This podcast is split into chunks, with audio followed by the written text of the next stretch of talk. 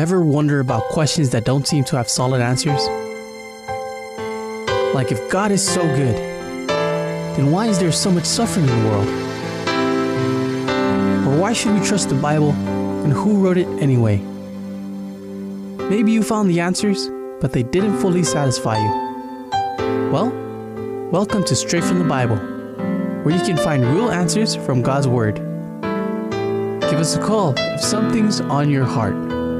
You can call us right now at 472-1111 or in the CNMI at 323-1113. You can also text or WhatsApp your questions to 671-686-9999. And now, Straight from the Bible with Pastor Masih Idao.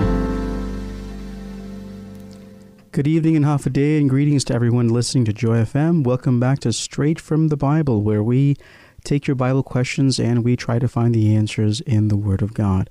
My name is Pastor Masih, and I'm here with my co-host, Scott. Hey there, Scott. Hey, Pastor. Great to be with you again this afternoon. All right, hold on. Let's go ahead and bow our heads together for a word of prayer as we go into the Bible. Let's pray. Dear Heavenly Father, we thank you so much for your Word that gives us life, hope, happiness, peace, and joy, and Lord, a wonderful truth that leads us closer to your Son. We humbly ask that you be with us and bless us and teach us through your Spirit what you would want us to learn today. We thank you in Jesus' name. Amen. Amen. Well, we're so glad to be here with you. I'm here with my dear friend Scott, and if you have any questions you'd love to ask, we'd love to hear from you. Scott, maybe you can give them the numbers one more time if they want to call in, or how else they can reach us. Yes, no problem. Call in from Guam, 671-472-1111, in the CNMI. Please dial 670-323-1113. Text or WhatsApp, signal us, 671-686-9999. We're streaming live on Facebook, so go ahead and leave your comment section in the box below, and you can listen to us live at JoyFMRadio.net. Also, last but not least, email your Bible question to Bible@JoyFMRadio.net. All right. Thank you, Scott. Well, we did have some email questions that came in, so yes, we'll go through them one by one, and we'll let the Lord be our teacher today. Okay. Our first question for today is it a sin to want to go and visit the dead or grave of your mom? Is it a sin to want to visit the dead or the grave of your mom? I guess the questioner is asking, is it a sin to visit, I guess, the gravesite of your parent or mom or a loved one? The answer is no. Short answer is no. There's nothing in the Bible that forbids us from visiting the tombs or the graves of our loved ones. We have no record of that where it specifically says no. The only thing the Bible does counsel us against doing, that we should not do, is actually communicating with the dead, or communicating with the spirits, or communicating with a medium who would then communicate with the dead on our behalf. So that is the only thing that the Bible is very clear about forbidding. It is forbidding to try to even communicate with the dead. However, to visit the grave site, to visit the burial site, that becomes more of a memorial. It's a time to visit and to think of your loved one and to remember wonderful memories. But no, the Bible does not say it is a sin to visit the gravesite of a loved one. It does simply say it is forbidden to attempt to communicate with the dead. Mm-hmm. Great question. Great question. Thank you, Pastor, for answering the question. Our next question is, I had this one as a boy. If God created all the heavens, the earth, how was he created, or who is his mom and dad? All right. I like questions like that. Yes. You know, usually a lot of children ask this question, and it's definitely a question that many adults have as well. And the answer is, God doesn't have a mother or a father. And the answer is, God was never created. He was the creator, but never a creation. And so sometimes it's very difficult for us as created beings to understand how something or someone could not be created like we are. And so God is not living in the same life that we live in. He doesn't live in this. He's not limited to, rather, I should say. He's not limited to time and space, and he's not limited to even such a thing as having a beginning. The Bible says he is the beginning and the ending. He's always been there. He's eternal. And it's very difficult for us to understand it sometimes because we don't have that personally. So, of course, sometimes that's a problem. Let's go to the book of Psalms, chapter 90, verse 2. Maybe you can read that, Scott. If you want to add into that, you're more than welcome. No problem. Psalms, chapter 90, verse 2. If you could read that for us, please. 90, verse 2. Before the mountains were born, or you brought forth the whole world, from everlasting to everlasting, you are God. Yeah, absolutely. Amen. So the psalmist was saying, before anything, from everlasting to everlasting, you are the Lord. So how long has God been around? He has been around since everlasting. Let's go to the book of Timothy, and let's look at another one describing God. 1 Timothy chapter 1, verse 17. 1 Timothy chapter 1, verse 17. All right, 1 Timothy chapter 1, verse 17. And you can read that, Scott, please. Thank you. Now unto the King, eternal, immortal, invisible, the only wise God, be honor and glory forever and ever. Amen. Amen. Amen. So God is once again described as eternal. So now you can read all throughout the scriptures, and you will find many verses like this in Isaiah and all throughout the Old and New Testament that describe how God, his existence, has always been there. Now, here's a way that it has kind of been made clear to me. And you know, Scott, I was sitting in my math class one time, and my teacher asked a question. He said, well, he talked about the number line, you know, the integers in the number line. So he put a zero in the center, he drew a line, and he said positive integers, or, you know, one going all the way down to whichever. And then he said negative one on the other side of the zero, and he says negative zero, negative one going down that line. And then he said this, really amazed me. And then he said, he asked the question, he said, which number is the last number? Oh. Now, for me, years ago, I had learned the word Google before Google ever became an internet thing. And if I remember correctly, the word Google, I believe it's spelled G-O-O-G-E-L, if I'm not mistaken. And that simply means one with 100 zeros behind it, if I remember correctly. And I thought, well, Google must be the last number. A one with 100 zeros behind it, whatever number that's called. So I said, Google. And he looked at me and he laughed. And then he said this, Scott, he said, there is no last number.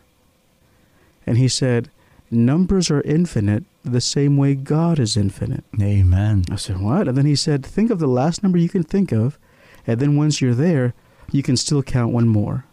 And then once you count that number, you can still count again and still count again. And that number keeps on going until forever. And the same thing if you're counting positive integers or negative integers, negative numbers, negative one, negative two, all the way down, it is the same. So the going on the negative integer, it's an infinite number that you can keep on going. And we're going on the positive integer, the positive number line, it's an infinite number, and they have no end. And so that's as close as I can come to understanding the infinity of who our beloved God is. He is just beyond our human comprehension, but he exists far beyond anything that we could fully imagine. So the Bible is very clear. No one created him. No one made him. He was always there. And isn't it wonderful news that a God so great and wonderful and broad and living in eternity would come to this world and create us and send his son to die for us so that we may be his beloved children in his kingdom. I think that is amazing. It is amazing. So, yes, my dear questioner, no one created the Lord, but we're so glad that the Lord created us. That's yes, we are. Amen to that. We a question came in from WhatsApp. Oh, wonderful, please. Yes. And they're asking, please explain Numbers chapter 19, verse 11. Numbers chapter 19, verse 11. May I? Yes, go right ahead. All right. Numbers 19, verse 11. Whoever touches a human corpse will be unclean for 7 days. And on the bottom of her question, it says, is there anything in the Bible that states we are not allowed to touch a dead body? Oh, that's a great question. Mm-hmm. You know, at least for this particular one, there's none that I'm aware of right now. I know that, of course, you know, when somebody dies, you have to, somebody has to handle the body. Somebody has to. You think of Abraham when he passed away. Of course, somebody had to handle his body and put him into the tomb. You think of course, Lazarus, the brother of Mary and Martha, when he passed away. They wrapped up his body in linen, and they put his body in the tomb. And then, of course, you even think of Jesus when he passed away. You know, they came and they wrapped up his body in linen tomb in linen and burial cloth, and they also put him in the tomb. Sorry, what was the question again, Scott? I just want to be sure I get it correctly. No problem. Is there anything in the Bible that states we are not allowed to touch a dead body? No. Yeah, sorry. Thank you for that. So yes. Now regarding Numbers chapter 19, verse 11, he that toucheth the dead body of an any man shall be unclean 7 days. Then it goes on, he shall purify himself with it on the third day, and on the seventh day he shall be clean. But if he purify not himself the third day, then the seventh day he shall not be clean. This is a great question. It is. I'm going to ask two things. One, give me some time to study this out, and we'll give you some more information next week or the next time on Straight from the Bible, and we'd love to give you a better answer. The next thing is this. When they had come out of Egypt, the Israelites had, you know, they had a lot of practices that were very Egyptian in nature. And so God had to educate them through these other things, you know, cleanliness and things like that, in order to, you know, get them pure again in their way of living and even in their religion. And so for this particular one, I'm going to ask if I can give you some time to study it. I'm really glad you brought it out, and I'll be happy to give you an answer in our next episode of Straight from the Bible. But aside from that. You know, Pastor, when I was growing up through the times from little all the way to like teenage, and every time we went to the funeral, we were always told, don't touch the body. Mm-hmm. You guys are going to get sick or something like that. Just don't even go kiss it or give it a hug or something. So I'm curious, too, about this question. Absolutely. Yeah. And that was one of the reasons why why some of these restrictions actually came to be. Oh. Because, you know, back then, remember when somebody died, you know, the ambulance didn't come in and you know, make sure they were okay. And they, you know, they didn't take them away and then put them in a secure place where the decaying process wouldn't be a health issue for other people.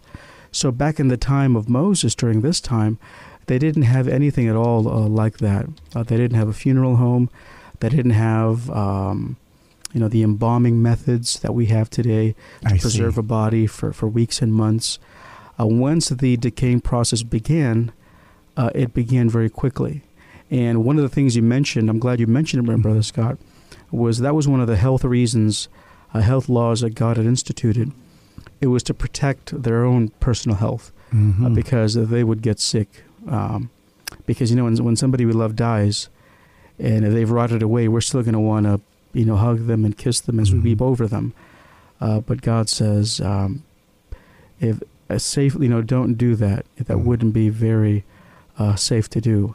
However, of course, times are different now where we can preserve people. We are able to have that ability to to keep them, non-decomposed for longer periods of time. And of course, some of the applications of these rules have had to change only because our times have changed as well. Mm-hmm. Okay. Nice. But thank you so much for the question. We'll definitely study that even further, and we'll happy to give you an answer in our next episode. Thank you so much. Yes, thank you. That was a good question. Okay, moving on to a text message from Amani. Amani, we love hearing from Amani. Yeah.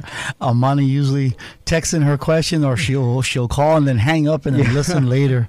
So her questions are always, they're very deep, mm-hmm. and it's usually young people's questions are often very, very deep because I just believe that the Lord gives them this wonderful way of thinking. Yes. And they're good questions. So go right ahead. Good to hear from you, Amani. All right. When Jesus comes back and you're asleep, how will you know if he is here?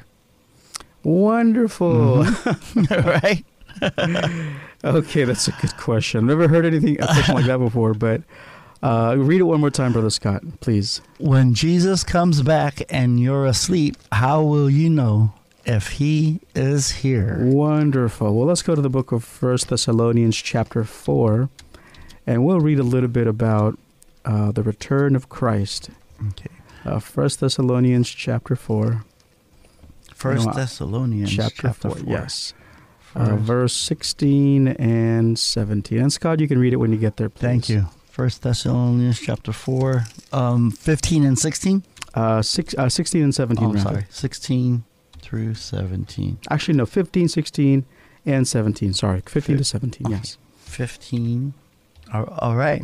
And I'm just having a little difficulty with my fingers right now, but it's okay. Here we go. Starting from verse 15. Mm-hmm. For this way say unto you by the word of the Lord, that we which are alive and remain until the coming of the Lord shall not prevent them which are asleep. For the Lord himself, I shall descend from heaven with a shout, with the voice of an archangel, and with the trump of God, and the dead in Christ will rise first. Then we which are alive remain shall be caught up together with them in the clouds to meet the Lord in the air, and so shall we ever be with the Lord. Amen. Thank you, Brother Scott. So the question is, if we're sleeping and Jesus comes back, how will we know when he's here? Mm-hmm. Well, when we're asleep. When we're asleep, yeah. Great question. And the answer is, when Christ comes back, there are certain signs and certain events that take place right as he's coming. The Bible says that every eye will see him, including the eyes of those that have passed, meaning when Jesus comes back, it will be something visible. And so, of course, those that are asleep or those that are dead, they are resurrected. And so when they're resurrected, they'll be able, of course, to see Jesus. But if you look at verse 16, where Scott had read, it said when Jesus comes back again, he's going to descend from heaven with a shout, and then with the voice of the archangel, and with the trump of God, or the trumpet of God. Now, if you've ever been sleeping, and if you had somebody come and shout in your ear and speak to you or blow a trumpet in your ear while you're sleeping, what's going to happen to you, Scott? I'm going to jump up. You're going to jump up because there's a sound. And likewise, when Jesus comes back again, even if you're resting in Jesus and you're laying in the grave, you will be able to wake up when Christ comes back. Whether it will be through the shout, whether it will be through the voice, or whether it will be through the sound of the trumpet, the guarantee is you're not going to sleep through this one. No. You will be awake. So how will we know when Jesus comes back again? Very simple. His event of him coming back, that's going to wake you up. It will wake you up. Great question, Amani. Thank you so much. Yes, and moving back to our next question. Please explain Titus chapter 2, verse 11 through 12. Titus chapter 2. Let's go there together. Titus chapter 2, 11 through 12. Titus chapter 2, 11 through 12. Okay, and I'm there, and it reads, "For the grace of God has appeared that offers salvation to all people. It teaches us to say no to ungodliness and worldly passions, and to live life self-controlled, upright, and godly lives in this present age." Okay, wonderful. So the book of Titus, chapter 2, 11 to 12, this is, at least that particular set of verses, it's talking, of course, about the coming of Christ, or the advent of Christ Jesus into the world, and how he has given us a reason to be able to live godly lives, and especially his grace or his power. So it says, "For the grace of God that brings salvation has appeared to all men." And that is, of course, it has appeared to all men through Jesus when he came into the world the first time. And of course, God has always been there, but when he came to this world. And then he says, "Teaching us that denying ungodliness and worldly lust, we should live soberly, righteously, and godly in this present world." And then it goes to verse 13, "Looking for that blessed hope and the glorious appearing of the great God and our Savior, Jesus Christ."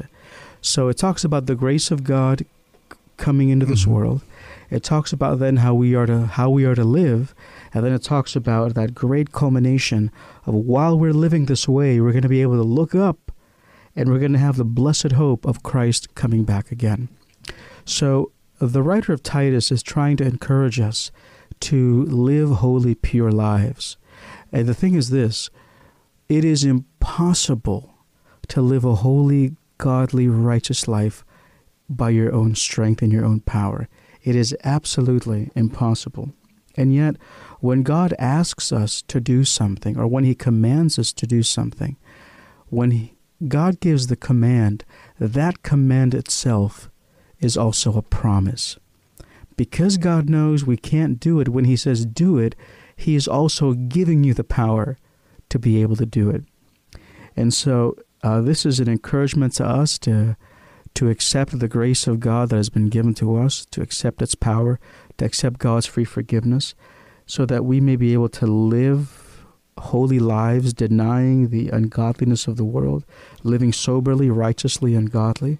And as we live this way, as Titus says, in this present world, we are then looking forward to that blessed hope. We're not just living that way for the sake of living that way.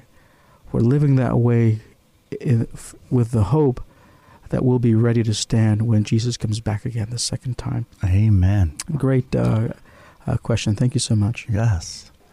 Moving on to the next question. Please explain 1 Corinthians chapter 8 through 13. 1 Corinthians chapter 8, verse 13. There's a lot of good questions today. Yes, we love your questions. Please keep them coming, you know. As Scott said earlier, if you want to give us a call at 671-472-1111. If you're in the beautiful CNMI, give us a call at 670-323-1113. That's 670-323-1113. And text us at 671-686-9999. That's 671-686-9999. That's free from the CNMI. And, of course, you can send us your questions through email at bible@joyfmradio.net. bible@joyfmradio.net, and our Facebook page. I believe they can also send a question to their Facebook page, our Facebook page. Is that correct, Scott? That is correct. All right. You are good at this. Oh, we're practicing. We'll practice while we're here. Okay. Yes, we are. All right, and the question again, Scott, is 1 Corinthians chapter 8, verse 13.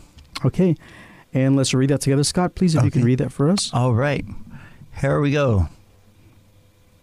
"Therefore, if what I eat causes my brother or sister to fall into sin, I will never eat meat again, so that I will not cause them to fall." Okay, wonderful question. Now, this particular chapter, chapter 8, is dealing with meat and food that was sacrificed to idols. And so during this time, they had converts to Christianity. And these converts, they used to be pagans, so they used to worship, other things. And what they would do is they would take meat and they would offer that to the idol in the temple. And sometimes what would happen is they would take that meat also. People would, and they would take that meat or food and they would sell it in the marketplace. And the people would come and they would eat it, or they would offer it somewhere and people would eat it.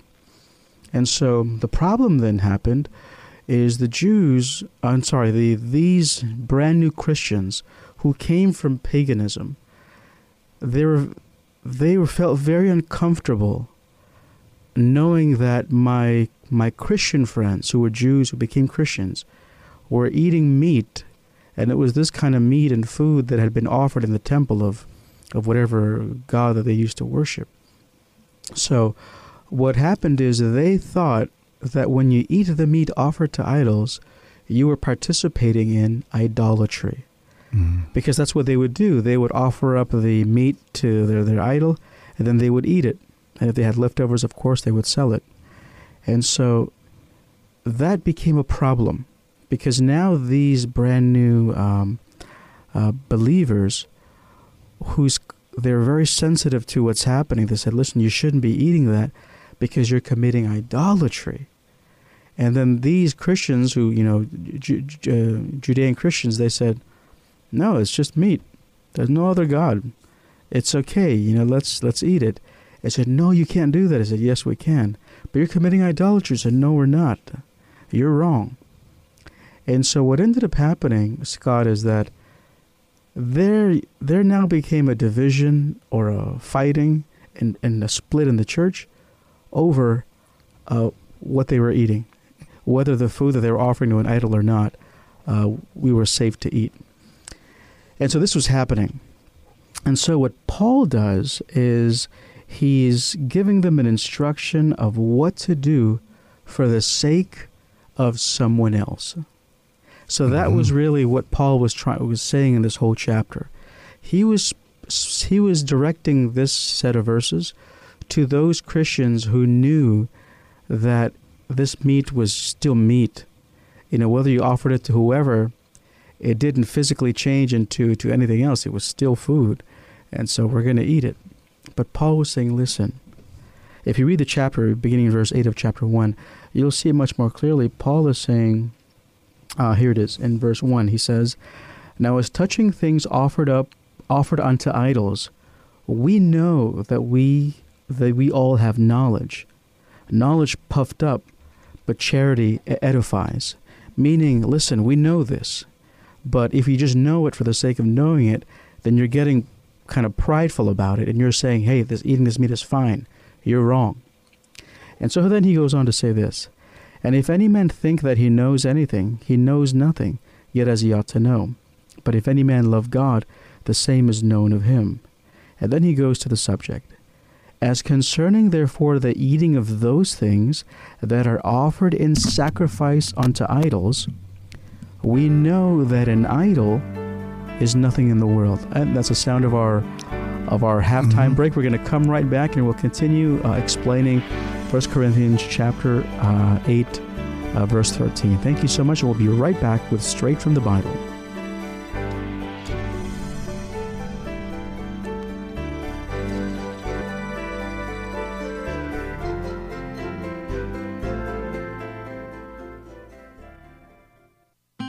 Often parents wonder if they should shield their teen from hearing about their own mistakes. Because, of course, as moms and dads, we don't want the kids to say, "Well, you did it, Dad, so I can do it too." Hi, I'm Mark Gregston with Parenting Today's Teens. Honesty with your teen takes guts, but teens need to hear that they're not the only ones struggling. They're looking for honest, authentic answers, emotionally, spiritually, physically, and intellectually. A parent's got to be prudent about what's shared and when, but the discussion about life choices and mistakes is important. It's part of your child's process of discovery and growth. Are there mistakes in your past that might help someone else make a better decision? Want more help from Mark Gregston? Find books and other resources online at parentingtodaysteens.org. That's parentingtodaysteens.org.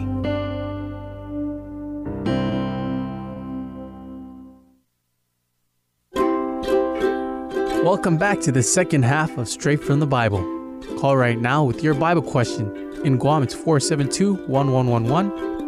and in CNMI it's 323-1113. You can email your questions anytime to Bible@JoyFMRadio.net. Submit them online at JoyFMRadio.net or message us on Facebook at Facebook.com/JoyFMRadio. Join us now for the second half of Straight from the Bible. All right, welcome back to Straight from the Bible. This is Pastor Masih with my co-host Scott. Hey there, Scott. Welcome back. Hey, Pastor. Thank you for having us back. All right. Right before our break, we were actually on 1 Corinthians 8:13. Yes, and this is a great one. This is one that really is a really good study, just in and of itself. So the caller was asking about 1 Corinthians chapter 8, verse 13, and what it meant. And so we described a little bit of the background of what was happening, how the food that was offered up to idols was now being eaten by other people. And there was a problem because the new converts to Christianity who used to offer food up to idols and eat them, participating in idolatry, they now felt that it was still idolatry when they would see their fellow Christians eat that same meat. And if they were asked or forced to eat that same meat, they said, you know, we're committing idolatry. So Paul is now trying to encourage them, is specifically speaking to the Christians and telling them that, listen, in verse 4, and as concerning therefore the eating of those things that are offered in sacrifice unto idols, we know that an idol is nothing in the world, and that there is none other God but one. So he says, listen, there is no other God. We know this. We know that there is nothing. Nothing else. There is only one God. And whether they offered up food to an idol is irrelevant because there is no other deity. And so Paul is encouraging them and saying, yes, that's true. And then he goes to verse 7. Howbeit, there is not in every man that knowledge, for some with conscience of the idol unto this hour eat it as a thing offered unto an idol, and their conscience being weak is defiled. What does that mean? So now Paul is saying, yes, we know that there is no other God. Yes, we know that when you eat that food that was offered up to an idol, nothing happens, and it's not wrong. However, not everybody knows that, and not everybody understands that. And that's why he says, however, not everybody has that. Some people whose conscience, they feel like they're doing wrong if they do that, because if they feel that way, because their conscience or their conscience is, you know, weak, or maybe just that's their experience, then Paul is saying, don't argue with them and don't try to force them to believe what you believe in. Just leave it alone. Don't make something that shouldn't, no, don't make something that isn't necessarily a problem be a problem. Mm-hmm. That's not the point. And then he keeps on going down. So he says in verse 9, but take heed, lest by any means this liberty of yours, what liberty? This liberty or this freedom of knowing that there is no other God but God, and that this food offered up to an idol is still food. But then he says, verse 9, he says, but take heed lest by any means that this liberty of yours become a stumbling block to them that are weak. So there is where Paul is trying to explain. He's saying, listen, this particular issue is not a major issue because we know that it's not a big deal. However, if there are members of our church, he's saying, mm-hmm. who may believe otherwise and have strong feelings about it, and who may feel really uncomfortable, and even if you've talked to them and they still feel really, I don't want to do that and I think it's wrong, then don't try to force the issue. Just let it be. And so that's what he was trying to say. He was trying to tell these Christians not to make this a big deal. We would say, don't major in the minors. Mm-hmm. Just leave it alone. And that's why he says again in verse 12, but when you sin against the brethren and wound their conscience, you sin against Christ. So when you're trying to pressure these people to do something that isn't a major Bible thing, and you're trying to make them believe what you is your own conviction and belief that is not necessarily based on the Bible, then even if you're right, it's wrong. Mm-hmm. So, and I'll say it this way. A pastor said it this way that was much, much more clear. And he said this, what's more important than being right is being right in the right spirit. So yes, they were right. That, listen, there's no other God. This food is okay. But what was more important than being right is that you were right about it in the right spirit.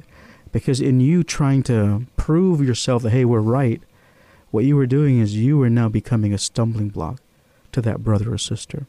Listen, that person may not be there yet. Be gentle with them. Be slow. Don't try to make them believe something right away. And that's why he says, wherefore, therefore, if me to make my brother to offend, I will eat no flesh while the world stands, lest I make my brother to offend. Meaning, listen, if eating this food is going to be a problem when I invite my friend over for after potluck, after a fellowship meal, or for a fellowship meal, or if we're eating together and he sees, yeah, that's a problem, then you know what I'm going to do? I'm going to go ahead and put it away. Not because I believe. Next time. Exactly, but for his sake. Mm-hmm. Be sensitive to him. And that's why Paul says, you know, knowledge can make us puffed up. And Paul was saying, don't be puffed up. Don't be swell-headed. Don't be prideful. Be very sensitive and thoughtful to people that may not necessarily be at where you at today. Does that make sense, Scott? Do you want to add to that or anything? Yes, it does. I want to add to that. Even now, we are going through the same things of what they went through back in the day. For a new believer coming up, sometimes when we're thinking, oh, why are they doing that? I thought it was wrong. Yeah. And then the other person looks and says, hey, you're not supposed to be doing what that person is doing. You're supposed to be doing it like this. Yes. So, Pastor, thank you for that explanation. That you explained it. Oh, praise the Lord. Praise God. And that's why, you know, Paul, and this is, you know, Paul goes on to talk about this, and he goes on to say that, you know, what does he say? He says, if somebody asks you, is this, you know, ask not for conscience sake, meaning they ask, you know, is this offered to idols? You say, you know, I don't know. I don't. If somebody, no, let me go back. If they said, if you're sitting at a meal with a brand new believer who came from paganism, and they say, don't eat that. That's been offered to idols. Mm-hmm. And he's a brand new Christian, and you know that this is nothing. What is the most loving thing you could do for your friend? You can just say, oh, thank you for letting me know. That's it. Yeah, right. That is not the time to say, well, brother, let me let you know that actually there's a time and place for things. And there is. And that's why Paul's saying this is not, this is a minor thing that you're majoring in. Please don't do this. And if you are sinning against Christ because you're not being sensitive to a brother or sister in Christ who is still young in the faith and their conscience is still young and still weak in the things that we know. So yes, so it's be thoughtful. Really, what Paul is saying is be thoughtful, be considerate. Don't try to push people to things that they're not ready for, and don't major in the minors. And of course, there are things in the Bible that are very plain and very true and very, very direct that we ought to say this is wrong and this is right. Mm-hmm. Do not do this, and do not, because the Bible says so. But for something like this, it's not one of those things. And so for that person's sake, yes. Sorry, that was a long answer to a short question. We're so glad. We do get this question quite frequently, so we want to be sure that that's right. We answer it. So praise God. I hope that was clear. Yes, and I was laughing too, Pastor, because I made that same mistake at the dinner table. Oh, hey, really? You're not supposed to be putting it on your plate. And then he or she is not hungry no more. Yeah. You know, just talking about my family, right? Exactly. And then I feel bad because either my daughter or my wife or my son don't. They don't want nothing to do with the food. I should have waited, but yes.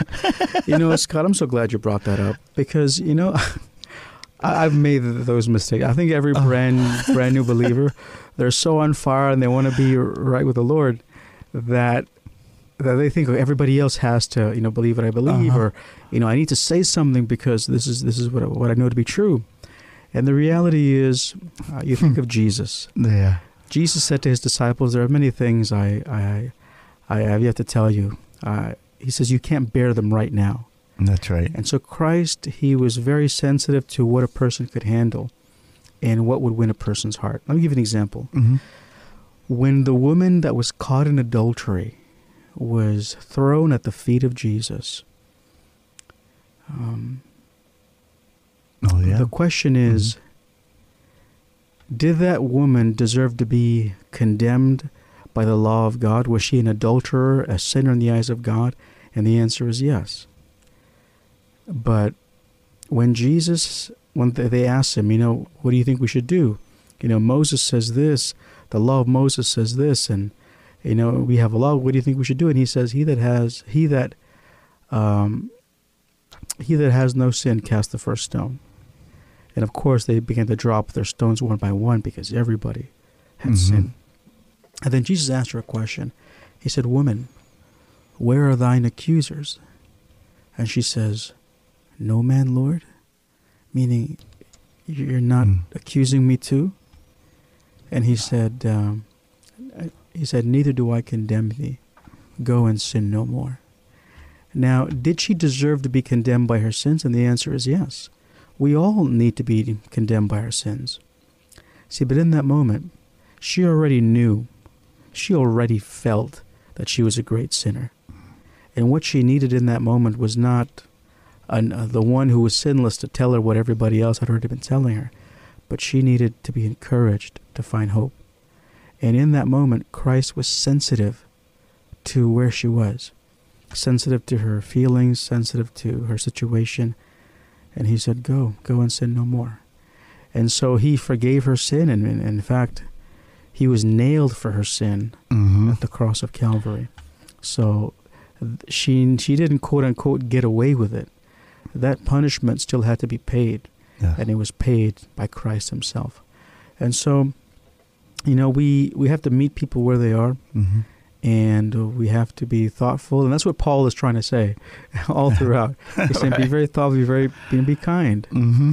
And Paul was very zealous for the Lord, you know, right. Scott. He was really zealous, but he was very, very tender as well. Mm-hmm. And I think the reason why is because, you know, when you think of him, he was persecuting the church. He was persecuting Christians, and he really, you know, hated Christianity. And then when he was converted, he really saw what he had been doing wrong. And because he had been at one time really wrong and really lost, and he thought wrong and believed wrong, he was able to show a lot of tenderness for those who also didn't believe in what was taught that day. So mm-hmm. he had an extra tenderness because of his own experience. Yep. Thank you so much for that question. Yes, and don't get me wrong, there's people in the church that is just like what you explained, I've seen some people in the church too that does the same thing. We'll just leave it alone, walk away. Absolutely. They'll continue on eating or something. Mm-hmm. You know, they won't say a word. Mm-hmm. Yeah. And so, and we have to meet people where they are. Why? Because Jesus met us where we were, amen. And he still meets us where we are today. Oh yeah, thank the Lord. Amen. Yes. Now moving on to the next question, mm-hmm. and it reads. What Galatians chapter 5, verse 20 through 21 mean? Galatians chapter 5, 20 and 21. And Scott, you can read it when you get there, please. Okay. Galatians chapter 5. Yes. I'm just going to highlight this. Yes, please. And bring it over here. Okay. And I'm almost ready. Mm-hmm. Galatians chapter 5, 20 and 21. 21. Here we go. Just click mm-hmm. this, and it reads, idolatry, witchcraft, hatred, variance, emulations, wrath, strife, seditions, heresies. And it goes on verse 21. Mm-hmm. Envying, murders, drunkenness, revelings, and such like of the which I tell you before, as I have also told you in time past, that they which do such things shall not inherit the kingdom of God. Okay. Great. So I think what they're trying to say is, how do we inherit the kingdom of God? Sure. And that's a great question. To describe the text itself, 20 and 21 is a picture, a description of a life that is not going to inherit the kingdom of God. So it is a life, and really, when you really look at it, these are all very selfish things. These are all things that we want to do. These are very, what would I just say? They're all very selfish desires. Envying, murder, drunkenness, beginning at 20, idolatry, witchcraft, hatred, variance, emulations. This is a lifestyle of a person who either doesn't want to have anything to do with God, or either it really is struggling with these issues and has not surrendered it to God, and they need help. So Paul, writing Galatians, is contrasting two kinds of fruit in every person's life, in the believer and the non-believer, or in the believer and the faithful and the unfaithful. And so all that's being described in 20 and 21 is what the Bible calls the works of the flesh. So these are all works of the flesh, meaning people who practice these things, the Bible says they will not inherit the kingdom of God, because these are the fruits of the works of the flesh. So then the question is, what is then the works or the fruits of the Spirit? And that's why when you go down, he is then giving the other side. And he's saying, but the fruit of the Spirit is love, joy, peace, long-suffering, gentleness, goodness, faith, meekness, temperance. Against such there is no law. And so Paul is making a comparison between the works of the flesh, and you ask, well, what is the works of the flesh? What does that mean? And then he gives you a whole list. This is what it looks like. And, we may even find ourselves practicing some of the very things that are mentioned. Right. And the Bible is very clear. It says, those who do these things shall not inherit the kingdom of God. They shall not inherit the kingdom of God. But the good news is, just because we may practice these things or struggling with these things, there is still hope that if you surrender to God and give Him your heart and your life, the promise then is that He will not only be able to take away the carnal works of the flesh in your life, He is now able through His Spirit transform you. Amen. And make you be able to live out the fruits of the Spirit. Oh, yes. And that's when he goes down to mention. So the fruits of the Spirit are the opposite of everything we had just read. And that's the promise that he is giving to everybody, that this is available to one and all. Nice. Great question. Thank you so much. Yes, it is. Man, I wasn't expecting to read all of this. When I was reading it, going on and on, I said, wow, this really labeling a lot or most of it, exactly. Or everything. Absolutely. Yeah. You're so right, because when you read it, every little thing, for example, like, seditions or envyings or murders, those are just categories of everything you could put under there. Right. Everything you could put under there. And, Scott, it's very serious. The Bible doesn't mince words, or it doesn't soften truth. It tells you exactly how it is. It says, those who do these things shall not inherit the kingdom of God.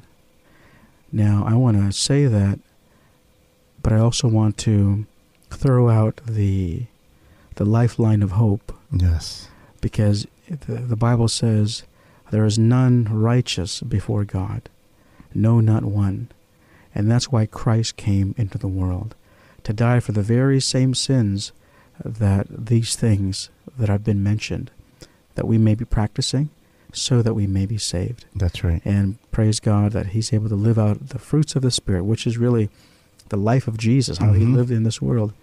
We're able to live that too. That's a gift for one and all. Yes. Okay, moving on to the next question. WhatsApp. Yes. We got one from WhatsApp. Hello, good afternoon. All right. And it reads, I have children... Oh, there we go. I have a child who goes to a Christian school, and she is being used as silence by many. How can I teach my child that they do not serve two worlds and not to worship in material things that others have, and being boastful? Wonderful. Can you read it one more time, Brother Scott? That's a good question. Yes. Read it once more. Okay. It reads, here it is. Okay, I have a child who goes to a Christian school, and she is being used silenced by many. How can I teach my child that they do not serve two worlds and not to worship in material things that others have and being boastful? Okay, wonderful. Wow. You know, well, that's very close to my heart, because it's this is a parent, of course, wanting, from what you can read, wanting to raise her child in the love of God, wanting to raise her child to have faith and to be faithful even at a young age. And sometimes children, unfortunately, are put in situations where having to live out their faith can be very difficult. Mm-hmm. And I'm so sorry if your child gets used or feels silenced for maybe that child's faith, or maybe trying to live out what they know to be true. I'm going to give you some just practical advice that I could share, at least the first one. The first one is, if a school is, if you feel like your child's environment, or they're in a school situation where it really is not helpful to their faith or spiritual growth, and you feel like it's doing more harm, my counsel would probably be to, transfer them to another school that would be a better environment for them. I have no problem saying that it's perfectly okay to transfer children out of one environment if the parent himself or herself knows for sure, because they know the situation better, that this is only doing more harm, then definitely seek ways to put them in another school. Now, of course, if money is going to be an issue, then there are ways, of course, to provide or to help make that happen. And the Lord himself, he knows, and he'll be able to provide that funding. Now, if that isn't a possibility, or should I say, if that's just not an option at this point right now, then I would really do a few things. One would be to really make sure that you strengthen your relationship with your child and your faith, what you believe in together. And then, as your child, make sure that your relationship is so open that they can come to you and tell you some of the things that they're dealing with in their faith while they're in school. That way, if they are being taught error, or they're being influenced to error, then you being the person that knows them best, you being the person that they love with all their heart and that they believe, they will believe you over any error that they are taught. Mm-hmm. And so, as a parent, you have a great influence over your child, especially at a young age. And so, whenever error is taught to them, you then remind them and encourage them and support them in the way that which is right, and especially really give them a lot of encouragement, because it is not easy being in that kind of environment as a child. It's not even easy being in that kind of environment as an adult. Mm-hmm. But really encourage your child to trust you and to bear their hearts with you with everything, so that nothing is hidden from you that would be a detriment to your child. And I'm going to say this also, may heaven have mercy on anyone or any institution or any teacher or any classmate or any adult who would offend a little child, who would try to put down the faith of a child or silence them when they are generally trying to share or trying to explain or live out their faith. Right. Now, the reason why I say may heaven have mercy is because Jesus had very direct words to people who would offend a young child, somebody of a young faith. And Jesus himself says it was far better for that person to have a millstone hanged around his neck and to be thrown into the depths of the sea. Those are very strong words. Mm-hmm. And so Christ has a very, very tender regard for a child and their faith. Yes. And he has a very, very stern warning to anyone who would ever try to weaken the faith of a child and weaken their faith in God. And remember, every child has a guardian angel who especially watches over them. And may heaven have mercy on that person or adult or whoever would ever think to try to be a stumbling block to a young child's faith. Because I can assure you, as Jesus has said, there are very serious consequences to that.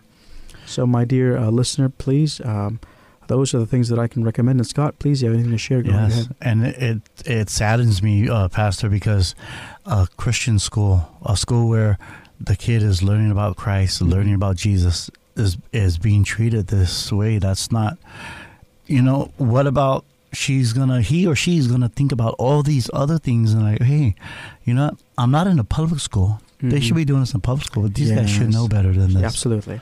Yeah.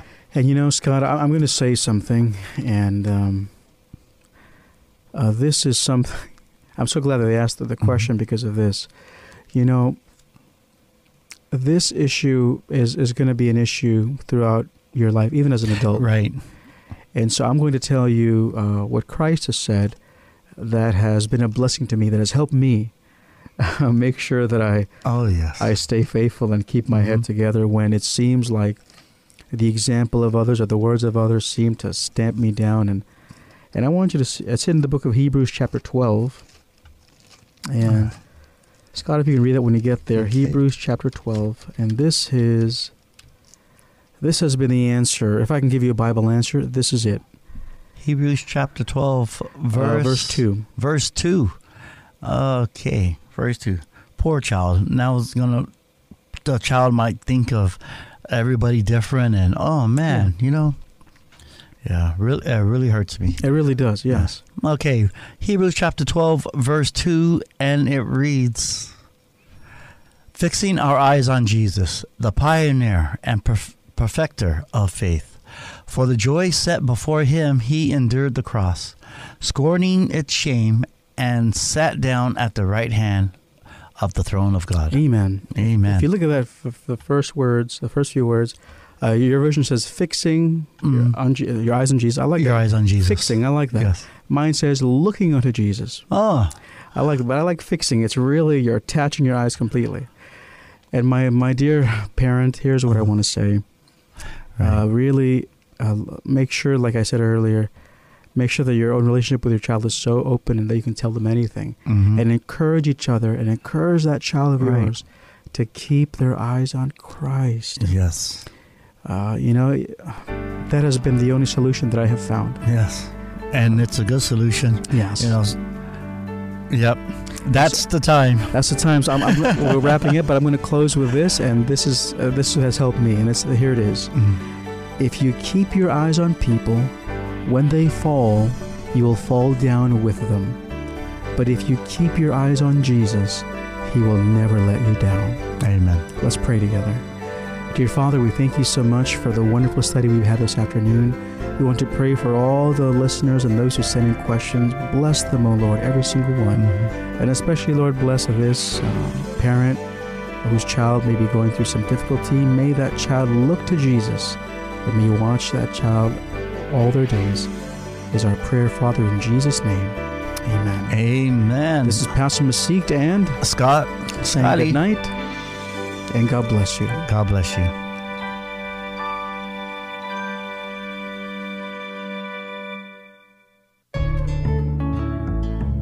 Thanks for joining us for another edition of Straight from the Bible. If you missed out on your question and would like to have it aired next time, you can also email us anytime at Bible@JoyFMRadio.net. Submit them online at JoyFMRadio.net or message us on Facebook at Facebook.com/JoyFMRadio. Join us again next time for another edition of Straight from the Bible. Until then, may God bless you as you study His holy word, the Bible.